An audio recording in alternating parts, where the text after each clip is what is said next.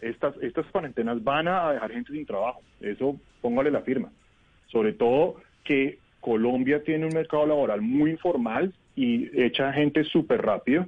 Así que hay que hacer algo y lo que más potencia tiene, en mi opinión, es ayudar directamente a las familias, sobre todo a las más pobres. Acá toca tener mucha prudencia con decir que algo funciona o no, porque pues eso suena lindo en, política, pero en realidad hay que hacer una evaluación sistemática.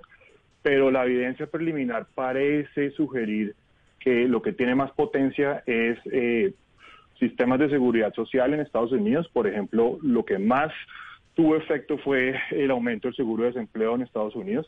Eso sí logró mantener el consumo de gente que estaba perdiendo eh, eh, el, puesto.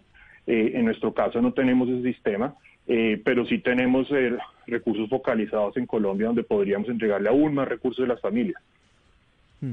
Pero es decir, esta medida de, de, que probablemente sea más eficiente entregarle la plata a la gente que a las empresas, a diferencia de Estados Unidos, tiene que ver también porque en Colombia están mejor identificadas las poblaciones vulnerables, algo que no pasa en Estados Unidos, donde no se sabe muy bien quiénes están realmente afectados o no.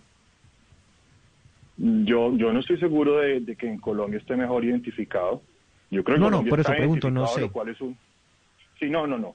No, no, no creo que pase por ahí, sinceramente.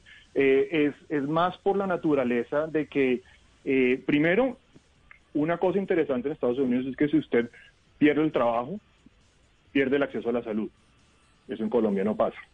Eso ya le cambia a uno la perspectiva de a quién uno debe eh, entregar eh, los subsidios y a quién no.